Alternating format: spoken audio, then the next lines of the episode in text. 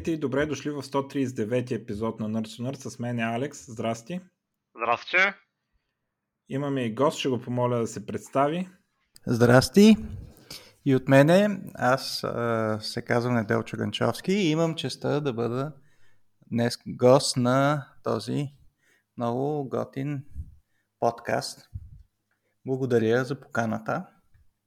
А, искаш ли да разкажеш нещо на себе си, за себе си, примерно, да я знам, ако искаш да кажеш на колко си години, кога занимаваш програмиране, а, примерно, какво работиш също, в смисъл, дали програмист работиш и, и евентуално каква ти е работата и естествено спомени а, за кой проект ще говорим.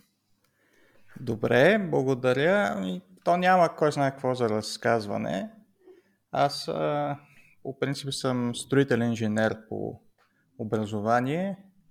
Завършил съм преди около 22 години в ВИАС, но така съм се занимавал с програмиране през цялото време, паралелно, още от училище на правец 8, имахме тогава правец 16, после под DOS, под Windows и така до ден днешен.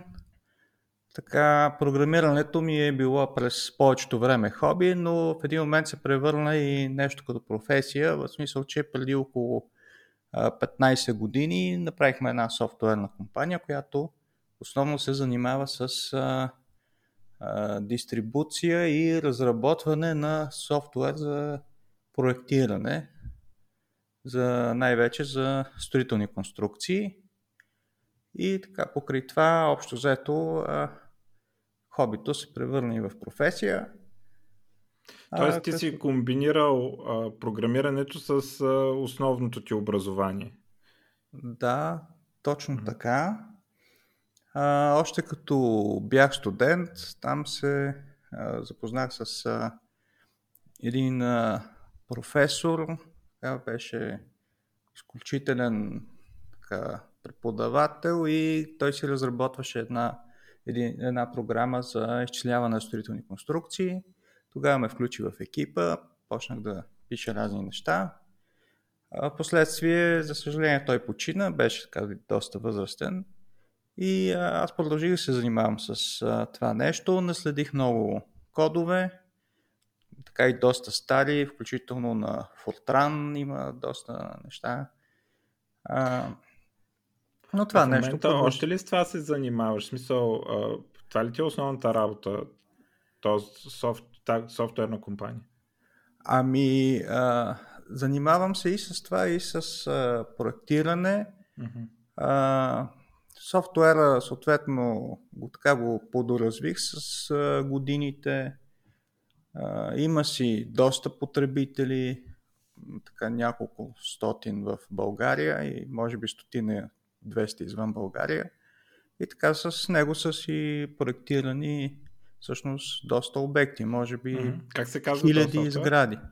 Ами, а, той се казва в момента, всъщност те са два софтуера.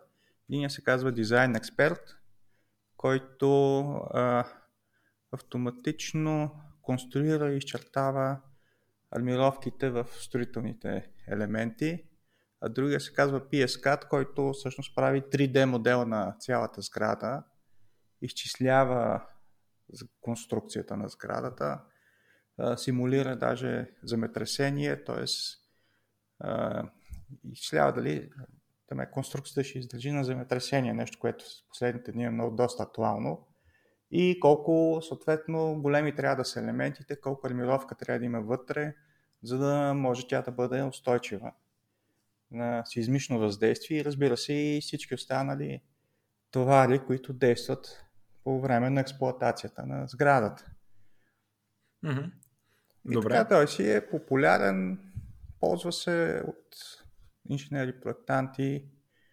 Доста интересно е да се занимаваш с а, такова нещо. Има доста математика, крайни елементи, други числени методи а, доста специфика относно а, самото проектиране и изчисляване на конструкциите, механика и така нататък.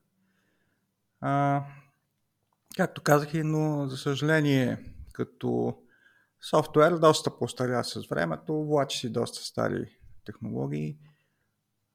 доста е голям, за да се пренапише и така обнови софтуера.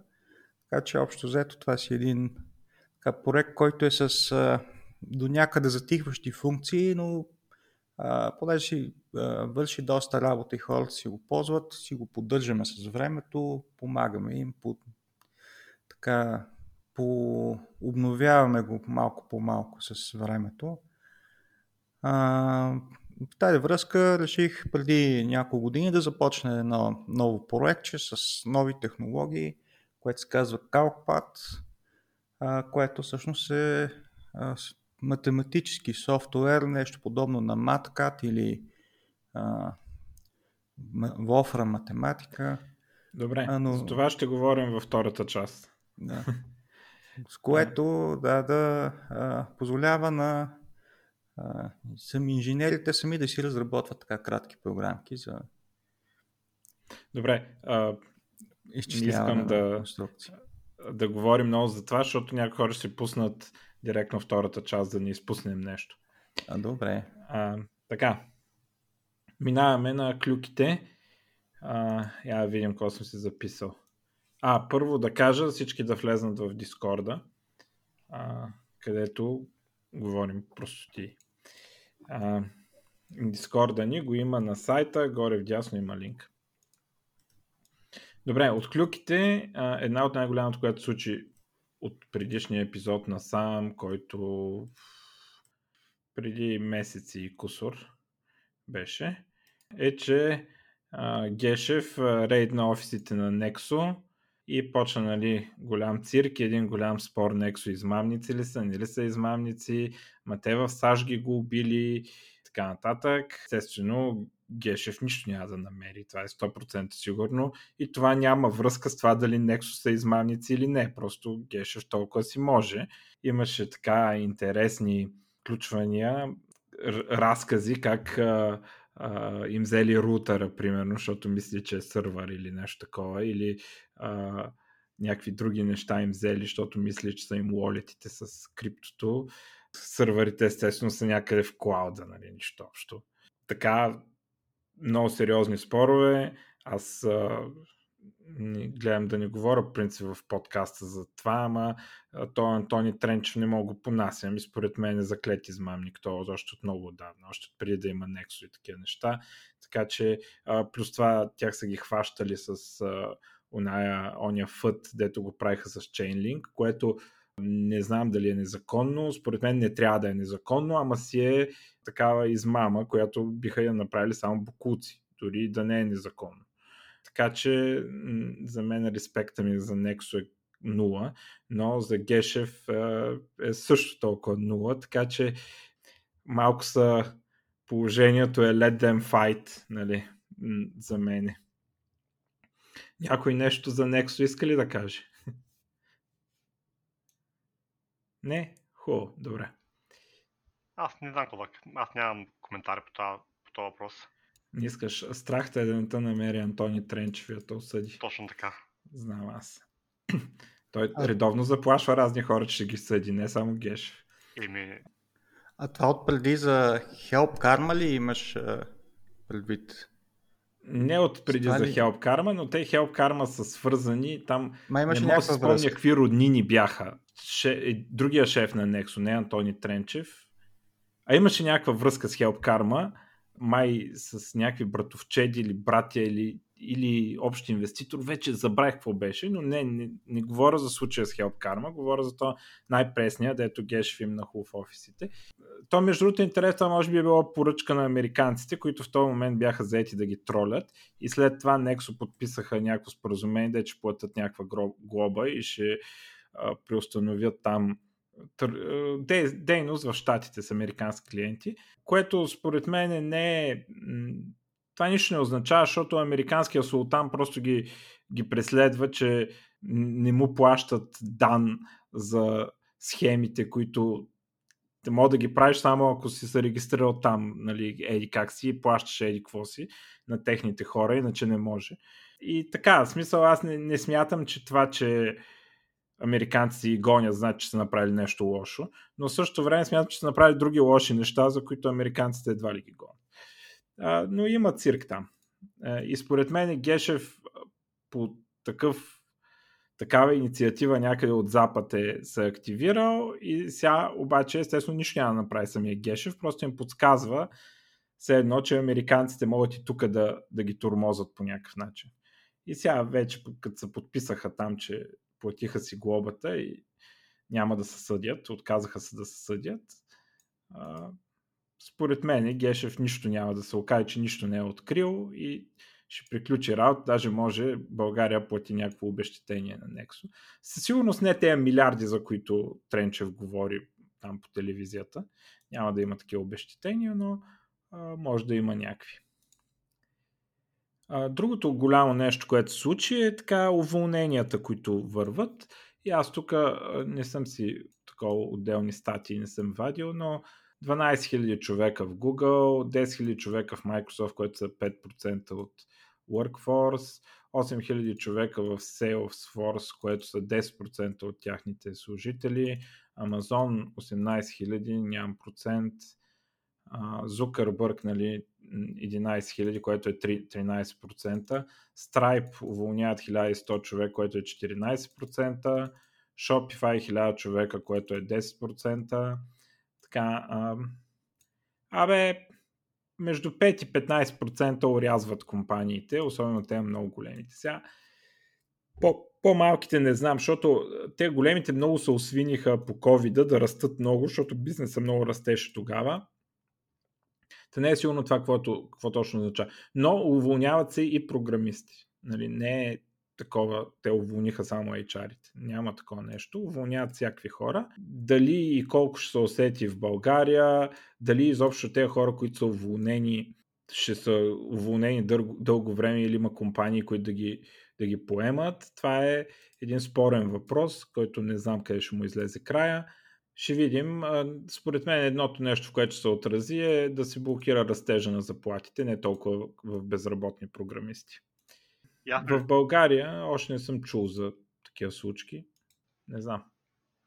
Според мен точно както предположи, точно така най-вероятно да стане, понеже за момента има толкова много работа да програмисти в щатите, обаче проблемът чисто финансов заради економическото състояние.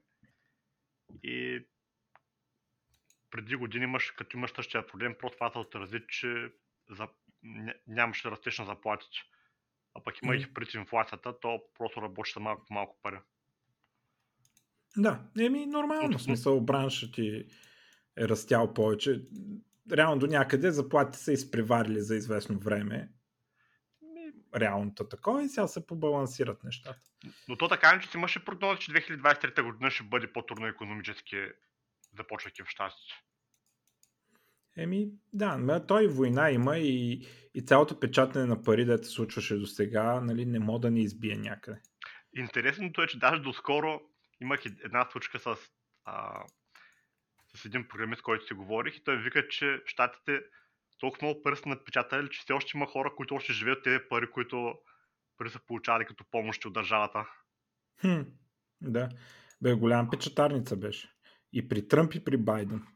Тя малко са закъснение избива инфлацията и сега затова те дигат, дигат, дигат лихви там. Обаче а, инфлацията не спира, защото има има още заложени такива пари, дето още флоуват надолу по веригата. Добре, Microsoft са уволнили а, целият тим в, във връзка с тези уволнения, а, целият Mixed Reality тим. А, всъщност, не целият Mixed Reality тим, а целият тим зад един Mixed Reality Toolkit и големи части от други неща и от HoloLens HoloLens има едни други проблеми. Там военните казали, че не искат да купуват повече бройки, докато не решат а, някакъв проблем, който става въпрос за дискомфорт след 3 часа употреба. Сега 3 часа употреба за такова чудо а, е много и обикновено консюмърс не го правят, обаче когато става въпрос за шлем за военните, нали, е друго. Там може да се наложи 3 часа и а, Microsoft трябва да решат този проблем преди военните да пазаруват още от това нещо.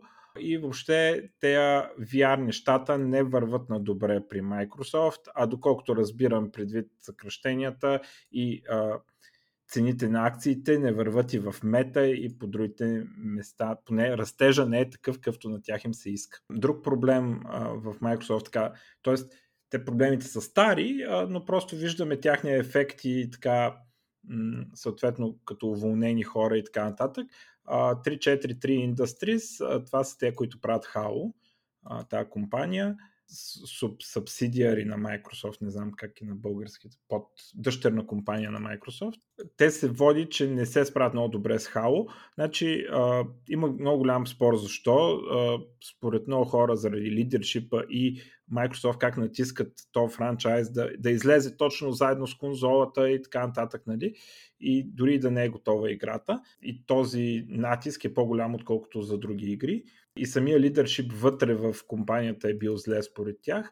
Сега аз изиграх Halo Infinite скоро а, и всъщност е много приятна игра, но, но аз нарочно чаках почти година да изчакам някои проблеми, които бях видял в ревютата да ги пише, да ги оправят.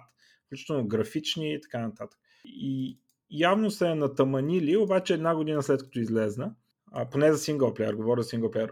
Отдел, отделно има спорове дали мултиплеер е както трябва, а, но там не мога да дам мнение.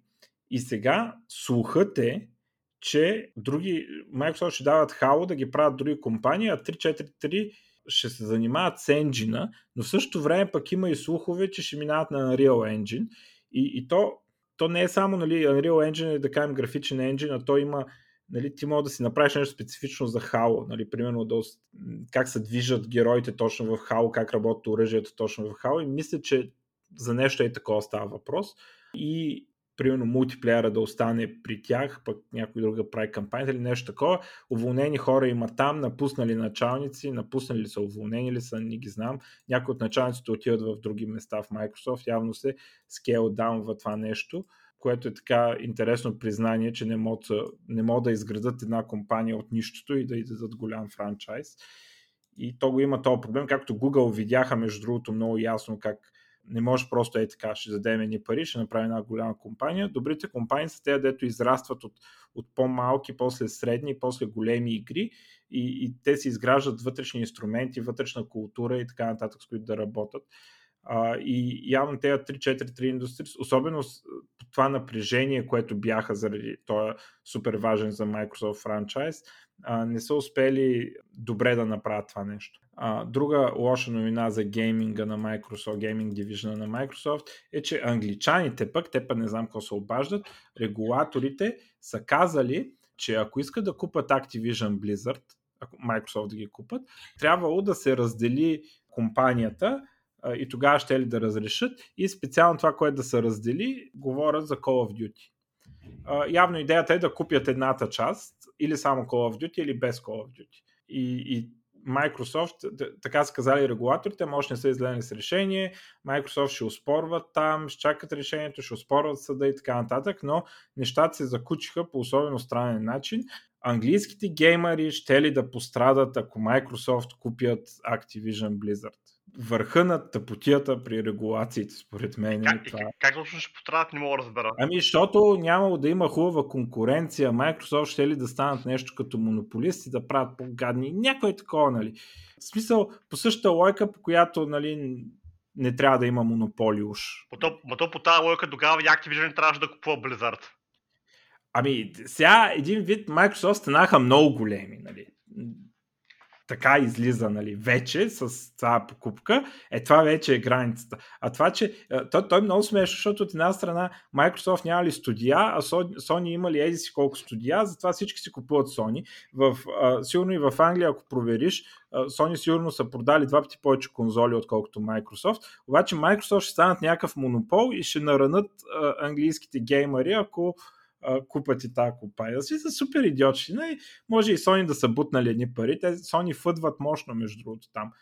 лъжат, нарочно отказват някакви сделки, които Microsoft им предлагат, примерно Call of Duty да, е, да се шипва на PlayStation в продължение на а, още 5 или 10 години колко бяха и те Sony казват не и отиват да се оплакват. е такива, нали, някакви истории. Ти, между другото, не дам да забелязат, но откакто почнаха да говорят за тази покупка на Microsoft, от тогава насам на Warcraft 3 Reforged почнаха да правят апдейти и да подобряват играта. И, да, и, даже, и даже говорят за втори релънч на играта. Случайност? А? Може това между другото нищо да има нещо общо, да. Ами, а... точно, точно както почнаха да станат тези неща с Microsoft, точно тогава почнаха да ги правят тези работи. Аз викам, и аз такъв един мотивиран е, хе, явно, че ще оправят играта, ще имам подобрения. И даже между другото почвам да играя и подобрили са някои неща, но, но все още имам бъгове. Да, бе, те имаха някакъв пач с баланс, имаше някакви, гледах някакви големи спорове. Нещо танка са преработили, големи спорове дали трябва да е така танк. Оня танк на Хюмана, сеща? Да, сещам се, де само сгради да. може да атакува, пък сега може да атакува да, и единица. Да, преди стреляше и по въздух или по сгради, а сега може да се бие и по земя, ама пък са му нърфнати другите. Както и да е. Има някакви драми там. Добре, друго тук е една малка новина. Нали ги знаете тези кутии, дет геймерите ги купуват, дет светят цветно. А, и не да. само кутии, също клавиатури, мишки и така нататък. А, те неща обикновено върват с някакъв много досаден, много бъгъв и много тъп софтуер. И сега в Windows 11 ще, ще има а, built-in такива контроли а, за, за такива, такива неща, за такива светлинки. И ще може да си ги настроиш от Windows с нали, някаква функционалност основна, както може да си настроиш скоростта на мишката, acceleration и така нататък, без допълнителен софтуер. И нали, до някъде ще спести това мъчение с тези софтуери, поне за светлинките. Разбира се, ако искаш, ще може да си инсталираш нали, каквото предлага вендора и да, да ти мрънка всеки път, че си получил апдейт и така нататък. А, и една, така, може би добра новина за гейминга на Microsoft. А, направиха един, а, един ивент, Developer Direct Xbox, а, Bethesda, а, такъв онлайн, дето стримват. И говориха за 4 игри, не 5 игри. А, едното беше Minecraft Legends, а, което видяхме повече от тази игра. Много симпатично, между другото. Тя е а, изглежда team, team-based PvP, нещо като RTS. Доколкото разбирам, по 4 човека в отбор ще се играе, така, така ми се стори на видеото, не мисля, че го казаха някъде. А, и а, е много особено нещо между, между RTS и ти, RTS, ама ти си имаш човече. И това, което даха, единия строи база и малко играе като Tower Defense едно. А, то не е задължително да се разделят ролите, но, но казаха, че е, по естествен начин така са разделили играчите а, на роли и примерно ня, някой строи ба, в базата кули, укрепления и така нататък. Друг а, ходи да харви неща по картата и могат да се пускат там чудовища да се строят и ти може и също да се биеш с твоето човече. Всичко е в Майнкрафт света, нали, Майнкрафт Theme. Но, но е много интересна такава м- PvP игра. А, за съжаление не знам дали ще имам време да, да играя, но но ми направи така приятно впечатление. Показаха Forza Motorsport, което нали, е брутално красива за хардуера на сегашните конзоли и може би чак с тази игра ще видим какво наистина може Xbox, нали, визуално, новия. Нали, той вече не е много нов, ама текущия, а, защото ще видим игра, която е правена специално за него и а, игра, която е известна с графиката си. За Elder Scrolls Online нещо казаха, дето го а, пропуснах. Redfall, а, та игра чакам така с м- нетърпение до някъде. Много симпатично ми изглежда. съжаление има слухове, че не вървя много добре девелопмента, но на видеото изглежда много добре. Изглежда като Left 4 Dead, ама с повече синглплеер. Тоест повече кампания такава, може би като Dead Island по-скоро, persistent кампания, дето имаш квестове, обикаляш този остров там с вампирите и така нататък. И мисля, че има, има доста такъв потенциал. Сравнително и харесвам тези игри. В тези игри може да намериш такива квестчета с някаква ам, такава брутална история, примерно нали, майката станала вампир и убила дъщеря си. Примерно, някакви такива неща очаквам да намирам, като леки сайт квестове. И изглежда добре играта и геймплея, особено за тим, изглежда забавен. А, така че очакваме с нетърпение. И това, което беше голямата изненада, стелс лонч на игра, т.е. игра, която не е обявявана преди това, никой не е споменавал, освен в някакви слухове нали, и ликове, но те бяха просто за заглавието на играта, всичките слухове, които имахме.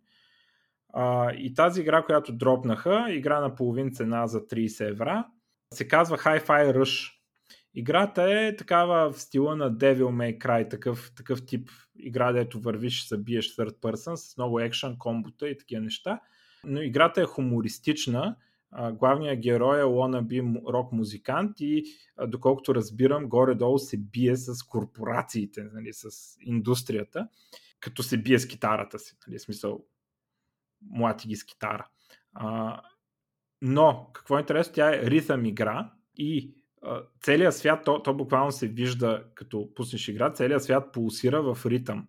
И героят и той така, както ако слушаш музика, нали се поклащаш и той така се поклаща в ритъма на, на музиката на играта в този момент. И ако правиш комботата в синхрон с музиката, а, с ритъма на музиката, стават по-мощни, правиш повече демидж. А, това е основното на играта и нали, съответно хумора, нали, там има етапите, които се пускат. И хората са очаровани от тази игра. Има супер високи оценки, всички говорят колко е яка, всички говорят, че това е била игра като от едно време, както си трябва. Нали. Излиза играта, тя няма бъгове и е направена цяла хубава игра. Не лайв сервис, не таки, няма такива глупости. Това е игра както трябва да бъде. И, и всички са очаровани от това нещо, което до, до, до деня, в който излиза, не е обявено. Нали. Така че ако искате лекичка игра, разбира се, има я на Game Pass и нали, ви се играе нещо такова, явно това е много така добро нещо. Аз не съм я пробвал още. Имам някои други игри в списъка, може и да я сваля. Аз такива игри нямам предвид ритъм игрите, а имам предвид такива като Devil May Cry по принцип не харесвам, ама като има на Game Pass за без пари, мога да взема да я пробвам. Така, това бяха добрите новини за Microsoftските гейм истории. По гейм историите какво ще имаме? А, имаме, че Nvidia апгрейдват техния GeForce Now услугата. Това е услугата за Cloud Gaming с стриминг, където се връзваш и се стримва от тяхните сървъри играта. Я апгрейдват до RTX 4080 и по всичко личи, че Nvidia услугата като, като качество на, на, самя, на самата технология и на хардуера, който предлагат зад нея, се налага като най-добрата Cloud Gaming услуга. Сега, Googleската изчезна, нали, което се очакваше. Microsoft си поддържа xCloud, той работи, но явно не е толкова добър по никакъв начин, като, нито като качество на хардуер, защото хардуера е Xbox, нали, Xbox Series X вече, в xCloud на Microsoft, което не е толкова добро, колкото RTX 4080. Плюс изглежда латенсито на Nvidia нещата са по-добри. това, което е недостатъка на, на услугата на Nvidia е, че трябва да си купуваш игрите и на всичко отгоре не всички игри. Ти си ги купуваш от Steam, реално влизаш вътре, логваш с твоя Steam аккаунт някаква виртуална машина и а, някои игри са забранени да работят така, което е така тъпотия не ми се говори, но а, нали, има първо го има този проблем, второ го има факта, че ти си купуваш игрите. Да, те си в Steam аккаунта, после можеш да си играеш на твоя компютър и отделно плащаш за услугата. Докато при Microsoftските неща ти си можеш да ползваш всичките. Той е част от Game Pass, реално това нещо и не плащаш допълнително за тези неща. Тоест финансово е много по-изгодно, отколкото на Nvidia, но Nvidia изглежда оставам с впечатлението, като чета, че а, ги бият всичките технически. Бият Microsoft, бият Sony, а, Amazon имат едно, дет никой не съм чувал да го споменава, откакто го обявиха и както знаем на Google умря. Нещо интересно за Nvidia. Виж, аз имам Nvidia Shield и от доста време се каних да, да си купя джойстик, за да мога да разработвам моите игри с джойстик support. И се оказва, че Nvidia доста време не произвеждат техните джойстик, които са за Nvidia Shield. Mm. И има някакви джойсти, които са на Nvidia Shield, обаче не са от Nvidia, те са от други хора, които ги препродават, обаче на някаква троен цена. И това доста дълго време продължава явно че хората много ме ставам как Nvidia имат, имат продукт, който явно, че е бил хората го купуват, има, има някакъв успех и просто спира да го произвеждат, въпреки успеха. Хм. Ми то не се знае колко е успех успеха. Защото а, може просто много малко бройки да са продавали, въпреки че производството е било малко. И не знам. Аз между другото не знам друг човек, освен тебе, дали познавам, дето. А, това го научавам сега, де, дето има Nvidia Shield. И то няма да кажем как да разработваш игра, и да направиш да работи на конзол, в една, ако не си купиш лиценз за PlayStation или за... Аха, аха. Или... И ти за това така ли? Ами дай такъв лиценз ми струва 25 000 долара на година, за да мога да се разработвам на телевизор, да мога да го подкарам да видя как, как, как работи. А що не го... Що не е на PC с джойстик? Е, защото на PC PC-то е по-неудобно да се свържи с телевизора, пък Nvidia Shield има повече приложения. Може да гледаш примерно филми, ага, може да си путиш примерно най-различни неща. Netflix, а, не знам, YouTube е по-добър с Nvidia Shield. Много такива неща има. И може отделно да си правиш като други програми и да си смъкваш други приложения. А пък, а пък като е с компютър, тая миш как ще мръщ? Трябва да имаш някакъв ремонт кейборд с ремонт маус. А, ти искаш на специална телевизор, не просто да разработиш. Добре, хубаво, да. Искам, искам... Той аз, аз горе-долу така правя. Смисъл, ползвам Xbox като Netflix, Twitch, YouTube, всякакви такива неща. Ами да, просто понеже аз не виждам някой, някой друг като мене. Нищо какъв е смисъл да... А пък интересното е, че от а, хората, които инсталират, инсталират моите игри, от време на време има някой друг, който е с Nvidia Shield. Дали малко са като бройка, примерно от 1000 човека горе-долу един-двама има, ама не е като да ги няма. Не, че нали, специално заради тях това нещо се прави, нали, то е ясно, че не е. Но, но все пак експириенсът е важен да може да са... А това е реално, какво е това? Е Linux PC, така ли? Ами Android е... А, Android е Android, да, да. То е Android да, базирано. Да, да, да, да. Аз бях забрал, че е Android, да. Ама и там няма апдейти. И между другото, това е много хора, които искат да, да имат хубава картина с хубав звук, с Dolby Support, много хора точно заради, това, заради тези неща за гледане на филми се насочват към Nvidia Shield. Понеже за гледане на, на филми това е едно от по-добрите, по-добрите варианти. Не Nvidia, за съжаление, имат хубави продукти, които обаче просто не ги развиват. А, mm-hmm. а пък и други хора, има много хора, които са запалянковци по гледане на филми и слушане на музика, обаче на такава музика с а, с повече тон колони, да имам високо качество на звука, в домашни условия те са точно към Nvidia Shield също. Добре. Ами то проблема на тези конзолоидните неща, че изглежда имат смисъл само ако, ако имаш игри, реално. В смисъл, ако имаш библиотека от игри. И сега то Android, Android, ама, нали, не си купуваш такова устройство, за да играеш Android игри. Да, така. Вярно е. Те и Valve така са представили. Но може би handheld пазара, ето сега Valve как го атакуват, ама те го атакуват, те са направили Вулкан, те всичките игри от, или ай не всичките, ама голяма част от игрите на Steam ги пускат, те имат някаква база.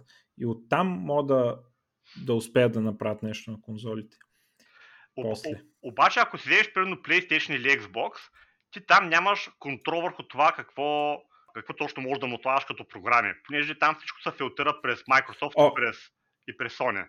100% така, особено на PlayStation, където нали, ай Microsoft поне има то Microsoft Store, дето там нали, има някакви количества програми. Ами, те хората, те устройства, явно за да имат финансово изгод, трябва да имаш количество. И хората си ги купуват, защото ги кефи тази игра. Прям кефи и God of War, искат God of War и това е. Да, да, да. За, за игране на игрите конзолата е много яко нещо. Обаче, за ако го ползваш като General Media, нали, за за гледане на филми, слушане на музика, това, което Microsoft опитаха да направят, еми, аз лично предпочитам да го правят нещо на, на Nvidia, отколкото на...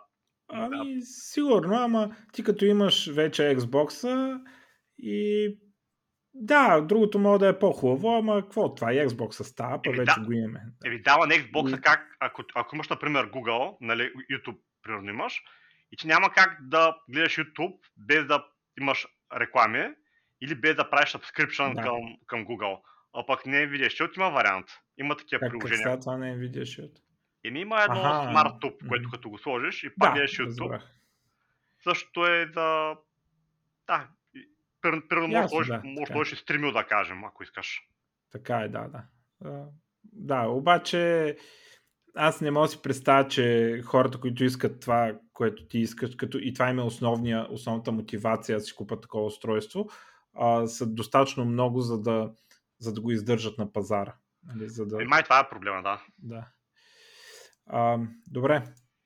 Другата голямо нещо, което се случи е войната на чат-ботовете. А, Microsoft обявяват, че в Bing ще има а, G, чат GTP, базиран бот. И на мен още не са ми пратили нали, записах се там в waitlist още не са ми пратили нищо, хората вече постват скриншотите и то си е като чат GPT, ама ти дава и линкове нали, към откъде му е сорса за информацията, за да можеш да я провериш. А, значи, лично според мен, така, при да кажа според мене, какво става, това нали, много така се приема, всички говорят за това. Google веднага контрират, че и те обявяват собствен чатбот в, в Google, че ще. Правят набързо, явно притеснени от там какво ще стане на борста и така нататък и притиснати от инвеститорите, правят набързо една конференция, го обявят. На конференция се дънят брутално, загубват телефон, не могат покажат нещо, защото не знаят къде е телефона, който, на който е демото. После в блокпоста им а, се вижда как а, чат GPT, т.е. не чат GPT вече, ами каквото се казва тяхното там Барт, а, е сбъркал някакъв факт. А, примерно, че телескопа Хъбъл, примерно, или някой си там телескоп е направил първата снимка на екзопланета, а той не бил го направил той. Някакъв пише на Twitter, Reuters пишат новина, акциите на Google а, заминават надолу с колко беше процента? 7%, което е 100 милиарда долара. нали, а, буквално заради тази грешка.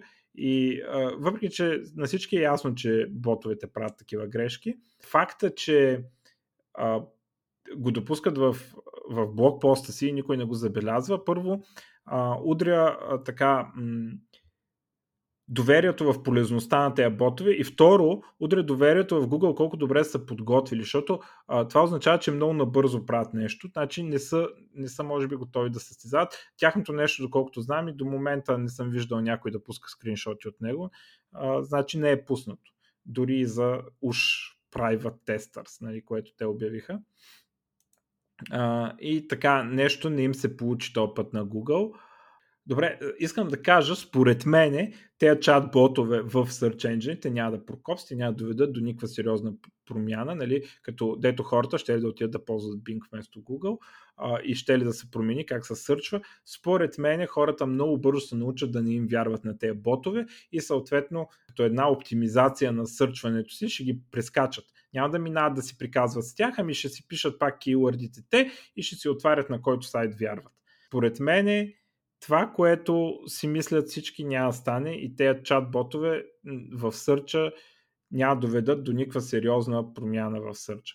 Там, където могат да доведат и едни от нещата, които се коментират и места, които вече има такова AID, става въпрос за неща като Word, като Outlook, такива, такива софтуери, където ти можеш да, да, да кажеш на бота, а, примерно, искам да приема тази среща в 3 часа и да откажа тази среща в 5 часа, напиши любезни мейли а, на съответните хора, съответно да приемеш или да откажеш.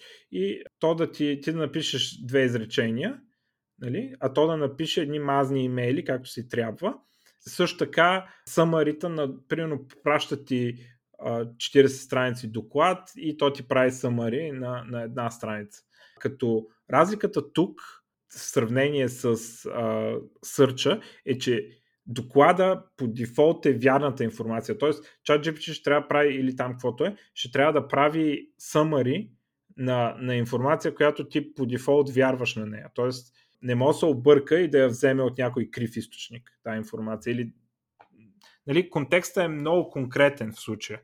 И мисля, че на такива места ще, ще се появат. Те, те, те вече ги имат те айта, просто а, се вижда как това нещо е много по-адванс от тези, които до сега имаше в Word и, а, и Outlook. А, и PowerPoint и такива истории. И ще може от ти да му даваш едни както повечето хора си правят, за примерно да направиш презентация или да напишеш някакъв доклад, ти си правиш някакви bullet points, нали, с това, което искаш да напишеш, после сядаш да го пишеш. Ще може, според мен, да дадеш тези bullet points, за, независимо дали става въпрос за имейл или за а, доклад голям или за PowerPoint презентация, ще може да му ги дадеш и той ти изплюе нещо и ти така ще минеш през него и ще, ще видиш къде е тук да се оправи и така нататък. И той ще го прави с хубав английски, с хубав стил. Ам, така няма да забравя любезностите, нали, и, те неща. И, а в сърча, мисля, че нищо няма да се получи. А, ще мине за известно време, хората ще си чатат с него, защото е забавно. А, после ще спрат да разчитат на него изобщо, защото това е просто по-бавен начин да търсиш, а е относително некачествен, както се вижда. Uh, не, не дава правилните резултати по никакъв начин. Също, обаче в същото време го прави с някаква брутална увереност. Говорите с някаква брутална увереност и според мен хората като усетят колко често се бърка и че им отнема повече brain power и повече време а, да, да внимават в това, което ChatGPT им казва и да го проверяват дали е фактологически вярно, отколкото просто да си търсят по стария начин, ще го захвърлят на буклука и най-вероятно ще си продължат да си ползват Google вместо Bing. Разбира се, акциите на борста се движат до голяма степен от хайпа, така че не мисля, че Google могат пропуснат точно да обяват нещо също нещо. Въпреки, че реално няма да доведе за мене в много голям отлив на потребители или въобще някакъв значителен отлив на потребители. Вие какво мислите за това? Ами аз съм на същото мнение като цяло по този въпрос, понеже аз, например, на тези а, така изкуствени интелекти, които ще ме разберат какво ще искам да им кажа и да го правят вместо мене, то даже 8 пъти да го направи както трябва, ако има два пъти, които няма да го направи както трябва, и буквално ще го обърка сериозно, и после да, да се чуе как се оправям с тези хора и, и, и, и, да, и да оправям тези разправи, които са получили, ми то става доста не, нецелесообразно така се използва и, и се обезмисля да. до голяма степен смисъла. И аз дете, че го проверявам по да сумати пъти дали то правилно го е написал или нещо е объркал или то по-добре направя да се го направя по стария начин. Еми, за някои неща да, за други неща не. Нали? В смисъл, ако ще пишеш дълъг текст, който трябва да... Така, може би е по-лесно да ти го напише и ти да го прочетеш и да редактираш две-три думи. Аз гледах, като гледам Copilot как работи за писане на такова, реално по-бърз си с него. В смисъл, аз не съм го пробвал, но гледам как пишат хората и го гледам, нали, как а, той пише на Copilot какво да му напише и после и то Copilot му изплува, изплюва примерно 5-6 реда код, нали, без скобите там, нали, и така нататък. И, и той после седи и примерно 20 секунди се взира да, да провери дали всичко е точно и по някой път променя нещо. Някой път има нещо малко, което се променя, става просто за някое условие да е наобратно или така нататък. А, и, и всъщност е по-бързо, отколкото да го напишеш, но, но не, е, не е съвсем по-бързо. Нали? В смисъл, да кажем, 70% от времето, което иначе би го писал. Разбира се, работа на програмиста е сравнително малко писане. Нали? В смисъл, говоря като време. Тоест, ботълнека на програмирането не е изписването на кода. Но може да доведе до някаква така производителност в някои, някои жанрове, където а, писането е, нали, примерно там доклади и по-бизнес комуникация и така нататък, където писането е голяма, а, голяма част от времето, може да доведе до по-голямо увеличаване на производителността, но пак ще трябва някой да го чете. Ще трябва да го прочетеш, за да се увериш, нали, че е написал правилното нещо. Но в някои случаи четенето е, е по-бързо от писането. Нали. Значително ще ти подобри производителността. Това, че само го прочиташ, вместо да го напишеш. Но това не е сърчването на веб. Аз мога ли аз да кажа нещо? Да? Понеже си поиграх така доста с а, чат GPT и а, го с разни такива прено прости формулки или някакви прости неща за смятане. Установих, че дава на пръв поглед доста достоверно изглеждаща информация, обаче много често ужасно грешна, дори един аритметичен израз изчислен а, погрешно. Нали? Това е доста прост. А, което ме навежда мисълта, че за, така, за сериозна работа, която нали, е отговорна, не ми струва много подходящ. Мисля, че това, което им липсва е а, нещо като deep understanding. В смисъл, а, това разбиране на по а, дълбоко ниво, което ние хората имаме. Нали, по-скоро действа като някакъв абсолютен зубрач, който е научил всичко на Изус и говори без да го разбира. Нали, защото обърква термини, обърква числа във формулите и всякакви такива неща. Полезно е в някои случаи, разбира се, когато трябва да обяснява нещо като текст. В смисъл изключително добър генератор на естествена реч. Но според мен не мога да се разчита на 100% да свърши някаква работа. И в тази връзка поне много се коментира дали изкуственият интелект ще замени някои професии. Мисля, че поне нашата професия, мисъл и на софтуерните инженери всякакви други видове инженери, много, много дълго време няма да може да бъде заменена. Поне според мене. Да, много силно впечатление ми направи това, че много кляка на такива те дори са много елементарни задачи от сорта, когато бях на две, моята сестра беше два пъти по-голяма от мене, сега съм на 20, колко е по-голяма от мен, такива неща. А, и, и, и там бърка по много брутален начин. Обаче си мисля, а, че може би то language модел, нали, дето е чат GPT, а, е неподходящ за тези неща. Обаче, може би е възможно да се направи м- language модела да, да, да разбира по някакъв начин, че е влезнал в този режим, че му задават такива задачи и, и някакси да превключва в друг режим с трениран по друг начин, а, който да а, целта му да е да формулира задача и после да, да пуска се едно Wolfram Alpha Engine и, и да, да решава тези математически задачи. Тоест, а, да, да има няколко стъпки. Първо да детекне, че става просто за математическа задача, после да вземе тази задача от текст и да я превърне в изрази или да, в някакъв по-формален вид и после да я пусне през някакъв солвър за нещо. И подозирам, че това нещо е възможно и в един момент а, ако искат да направят наистина това, дето Artificial General Intelligence, според мен е крайният резултат, успешният резултат, че е нещо такова, ще има AI-та тренирани за различни неща и едно AI, което а, да избира в какъв домен е проблема, после да, а, да дава на, на, специфич, на, на под AI-то си, което е тренирано за специфичен домен и а, накрая може би да се влиза и в някакъв формален метод, а, нали, такъв някакъв математически метод накрая. А, Тоест, да, да има такива стъпки. Аз мисля, че човешкия мозък работи на този принцип. Тоест, ние като, като видим такава задача, ние влизаме в математически режим. Ние не отговаряме интуитивно, както правим с повечето неща. И си мисля, че така може да избие из те аита и там да се получат най-успешните неща след време. А не само с това учим го тук от всичко, което пише в интернет. Та няма да стане тази работа.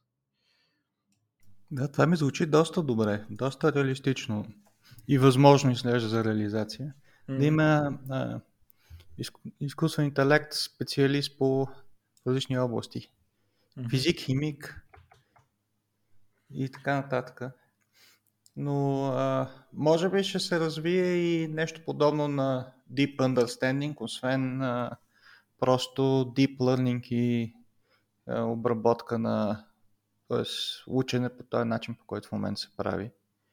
Еми, може, това, има ли нещо такова? Аз, аз доколкото не съм чувал някой да се хвали с някакви пробиви в тази Ами, имало концептуално, нали, но поне аз не съм чувал да има нещо разработено нали, в, нали, в, работещо нали, в света, но не съм и нали, тесен специалист в mm. така област. Така че може и да има, но поне аз не го знам. Аз не съм сигурен дали има такова нещо като understanding. Дали, дали ние като хора, дето смятаме, че разбираме, не функционираме на този принцип. Просто да първо да идентифицираме домейн и после да си използваме различни, различни начини на мислене, които сме изградили с времето, нали, за, да, за да влезем в единия или другия режим. Може това да е understanding, който имаме като хора. И оттам да, оттам да произлезе той. нали? Добре, аз имам още една новина. Едно нещо, което супер много ме впечатли. а, технология. Подозирам, че някой ден на края на годината, като излезе това, ще направи епизод специално за това, където ще се говоря сам.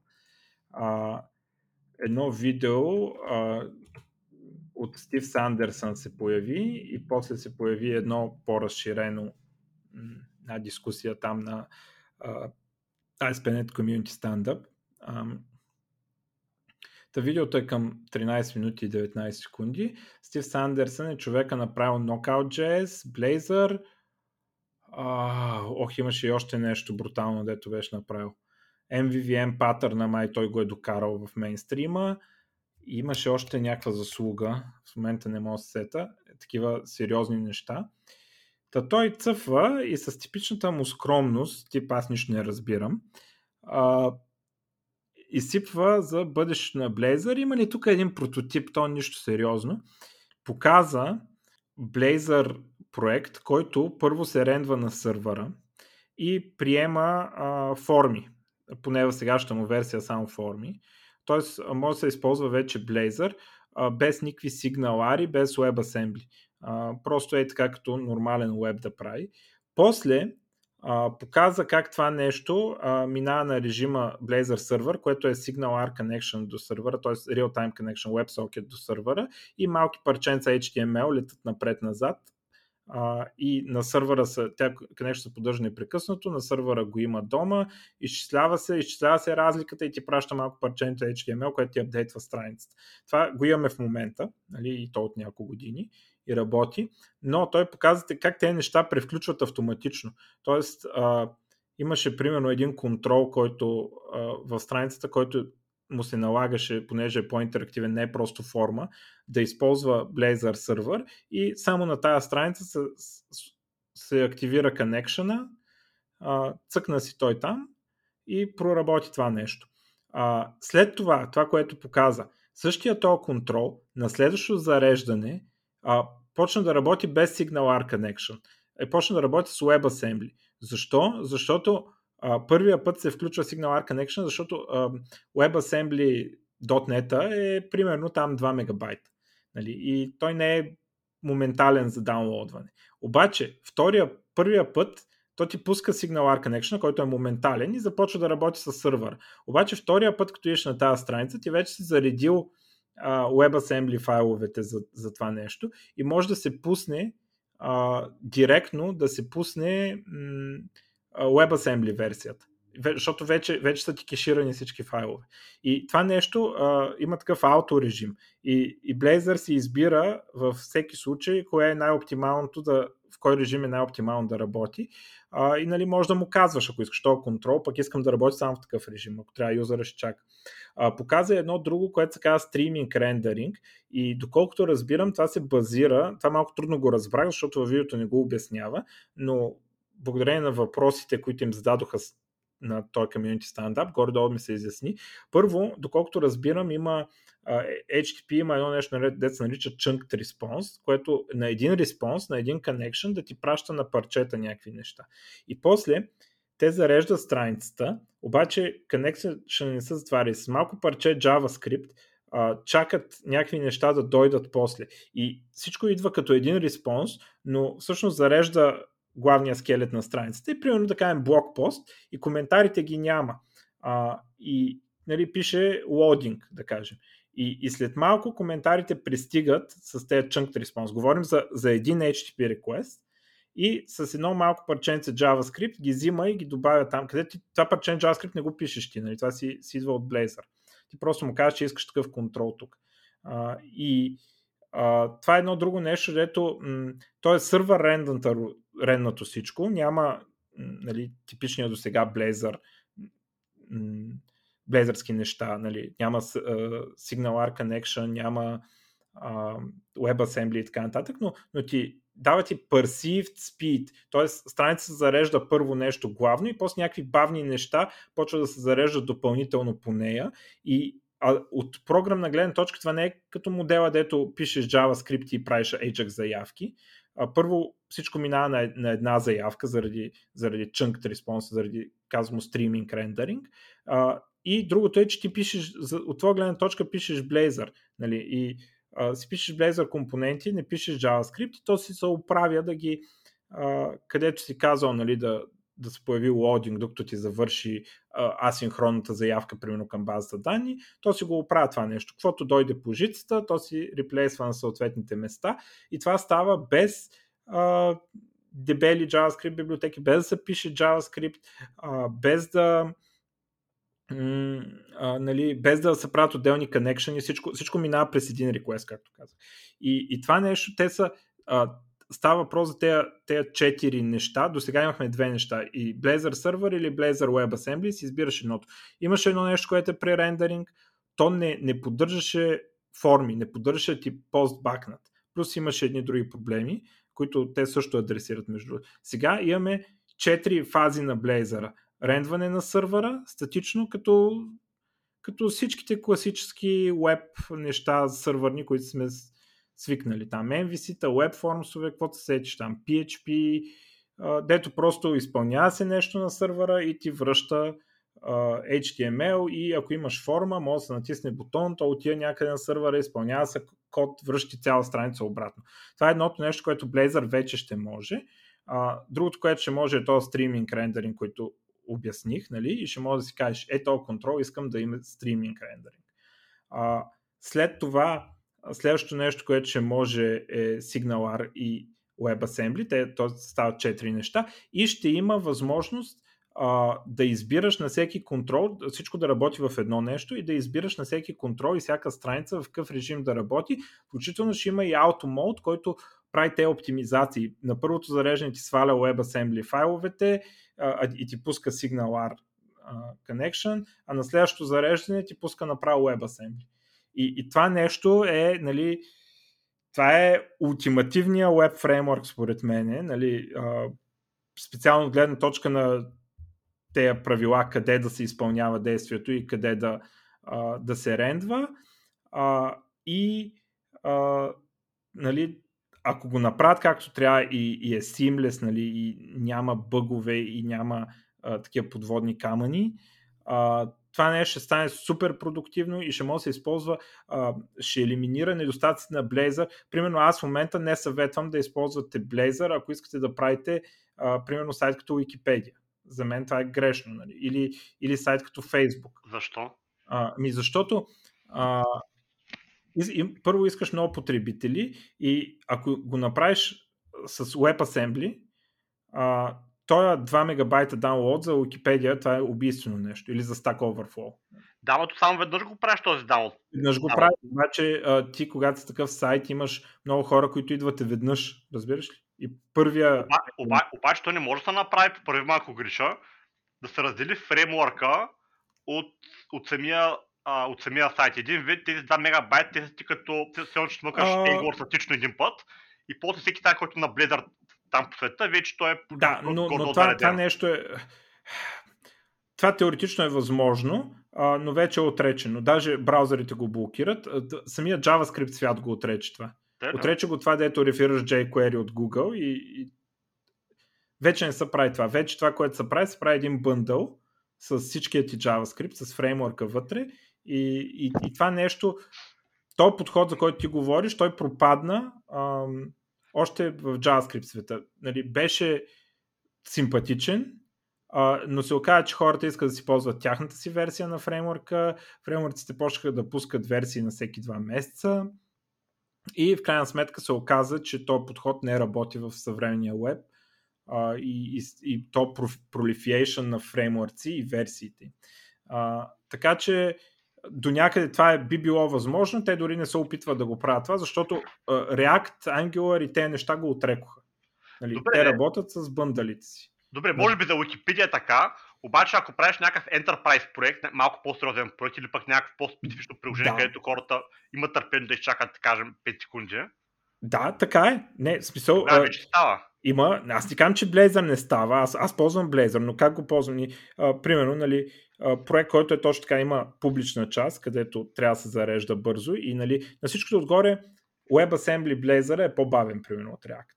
А, и това, това ще, ще проличи, ако тръгнеш да правиш Google Docs. Разбираш? Дето има а, много, много HTML елементи на екрана и тогава а, ще много. Това много страшно. Защо така се получава? Не би ли трябва Blazor да е по-бързо? Еми, по-бързо е, ако искаш да пишеш алгоритъм за манипулиране на картинки, примерно, да знам, за ресайз на картинки. Тогава е по-бърз. Когато тръгне да пипа HTML, не е по-бърз и има няколко причини. Едната е апитата, които достъпват DOM, минават през JavaScript и това ги бави, а, но има и други причини. А, има, не, не съм много сигурен, помня, че имаше и други причини, които точно бяха, но така или иначе а, в момента това е положението. И също го има, нали, а, бавното зареждане първоначално, заради тези 2 мега. 2 мегабайта, 2 мегабайта, може не са кой знае колко. Нали, ти ако имаш повече код, ще станат и 3 мегабайта. Това не е супер фатално за сегашния веб, ама не е и нищо. А, и а, нали, за такива сайтове, Stack Overflow, онлайн магазин, където нали, Blazor не става за това, според мен. Също, ако го направиш на SignalR, то а, това за а, нали, ако го направиш на Blazor сервер, това първоначалното зареждане го няма, защото има няколко байта там JavaScript, да ти пусне SignalR connection. И това всъщност става много бързо. Но а, има други неща, които първо, ако имаш много потребители, трябва на, те заемат памет на сървъра и сокети на сървъра. А, това е едно на ръка. А, от, отваряш се за нов вид DDoS атака в която просто се накачват потребители при тебе и ти задръстват коннекшените. Да, то, а точно ти самите, понеже точно, ти, точно тази част, която да е да това стримари в началото, това е доста, доста бавно от към много, много heavy on the server сайт е. Много... Ами не, да между другото е много леко. В смисъл 5000 потребители нищо не са. Обаче някъде може да са 50 хиляди, разбираш? И има, има такива недостатъци, нали, и не, според мен не е много добре, ако е такъв публичен сайт, който също време иска и перформанс. А, и т.е. Нали, и иска непрекъснато се отварят да отваряш URL, разбираш? В смисъл, не да цъкаш и да ходиш някъде, ами някой ти дава линк в чата и ти го цъкаш и се отваря нов таб. А не, нали, как, както Gmail го отваряме един път и после цъкаме в него по някакви неща. А, и ако искаш да правиш а, нещо като Gmail, може с Blazor WebAssembly, стига да, нали, сега, не знам Gmail дали ще стане точно, защото може би Gmail ще стане с толкова много елементи на екрана, че може би това, дето WebAssembly е по-бавен, ще стане проблем. Но да кажем, има много сайтове, които са не чак Gmail. Нали? Като Gmail, ама не чак Gmail. Тях може. Много добро е за това, за което аз го ползвам, административни панели. Нали, админа обикновено вижда някакви части на сайта, които другите не виждат това е супер удобно да го наблезариш. Нали, защото колко, колко потребители ще имат. Ако иска кефти Blazor сервер, кефти Blazor WebAssembly. Защото този потребител админа е силно мотивиран да изчака 3 секунди да му зареди, примерно. Разбираш? Аз имам един въпрос. Преди време, като, като се занимавах с .NET и с Blazor, като, като разглеждах, тогава нямаш тази възможност да, да компилира до WebAssembly, ако не се лъжа.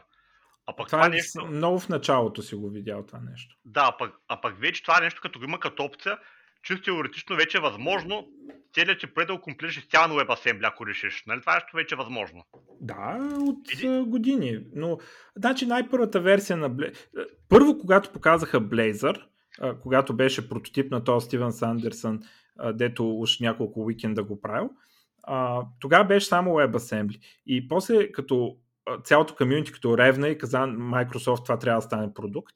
А, те като го нееха, после а, измислиха и това с сървъра и казаха, всъщност се разбра, че това сървъра може да се шипне с Production Ready версия преди това. И първата шипната версия, която се водеше Production Ready, беше тая с WebSocket. Една година по-късно то, да. тя, WebAssembly версия съществуваше, просто я водиха не Production Ready. Аха. И, и една година по-късно шипнаха официално и тая, трябваше да свариш някакви превюта и такива неща за WebAssembly версия. А, а то като, като компилираш на WebAssembly, възможно ли е това нещо да го ходиш примерно на, на Apache или на нещо друго, или трябва да. да бъде в екосистемата на IIS там? Ако компилираш на WebAssembly, то ти е като, то се изпълнява в браузъра, да. Аха. То е статично.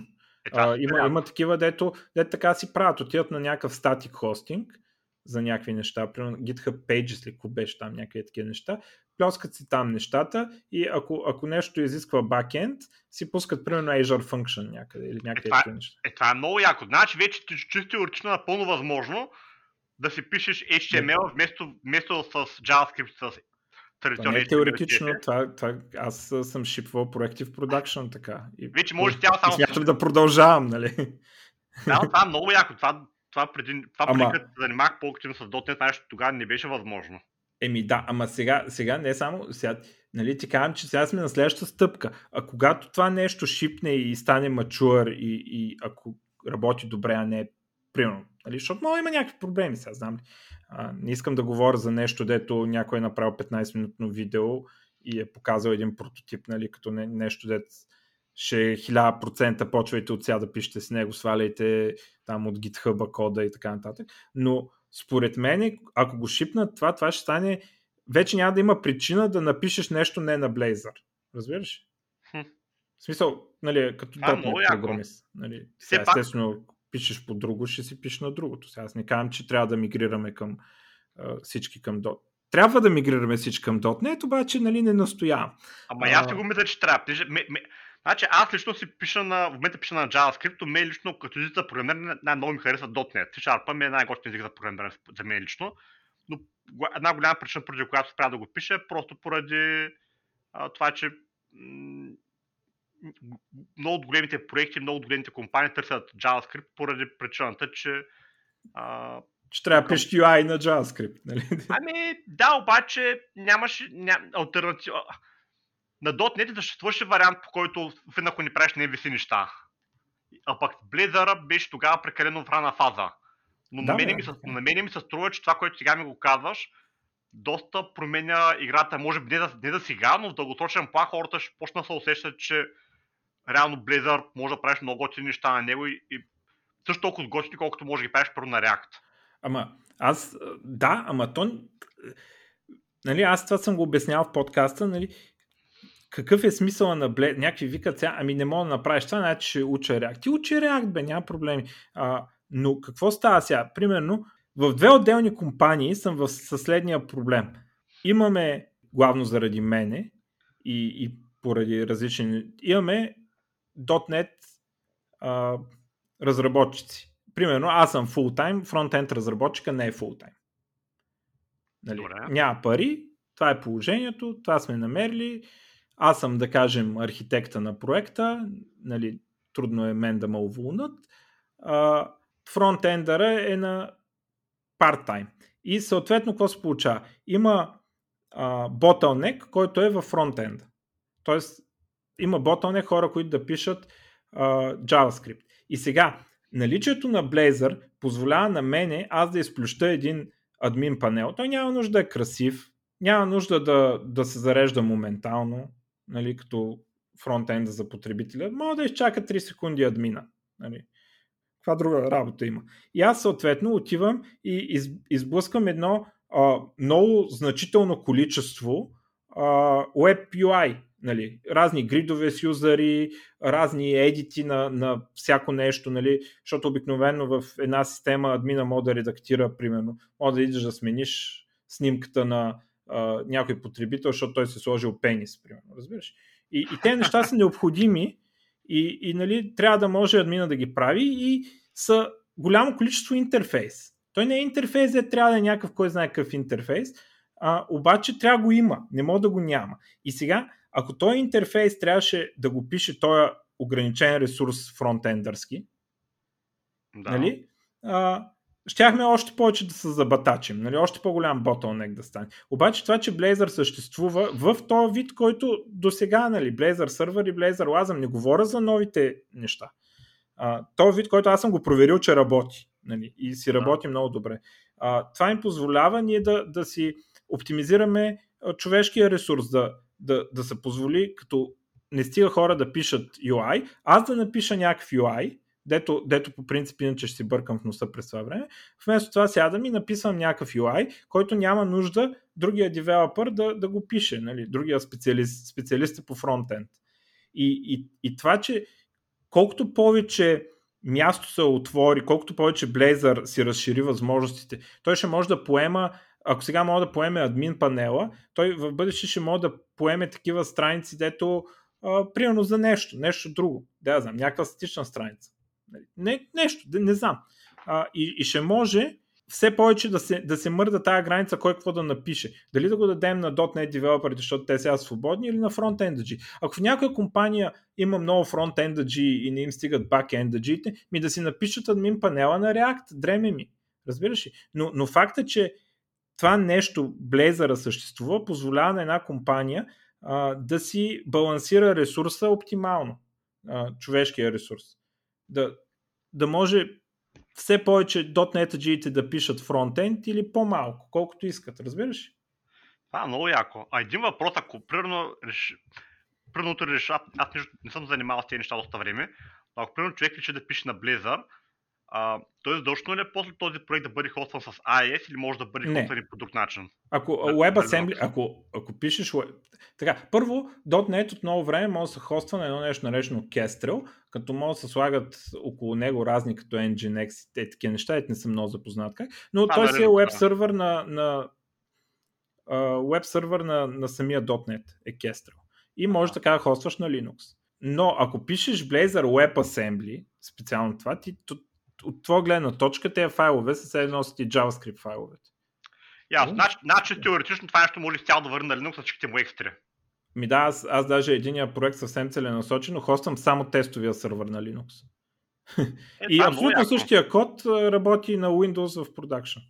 Сега това не е много добра практика, защото трябва да гледаш за средите да са колкото се може по-еднакви, ама така малко се изкуших, нали, защото, ами ако някой инвеститор напита дали работим на Linux, викам, добре, тестовия сървър, че е на Linux и ще му казваме, че работим, защото да, видяли сме го, че работи.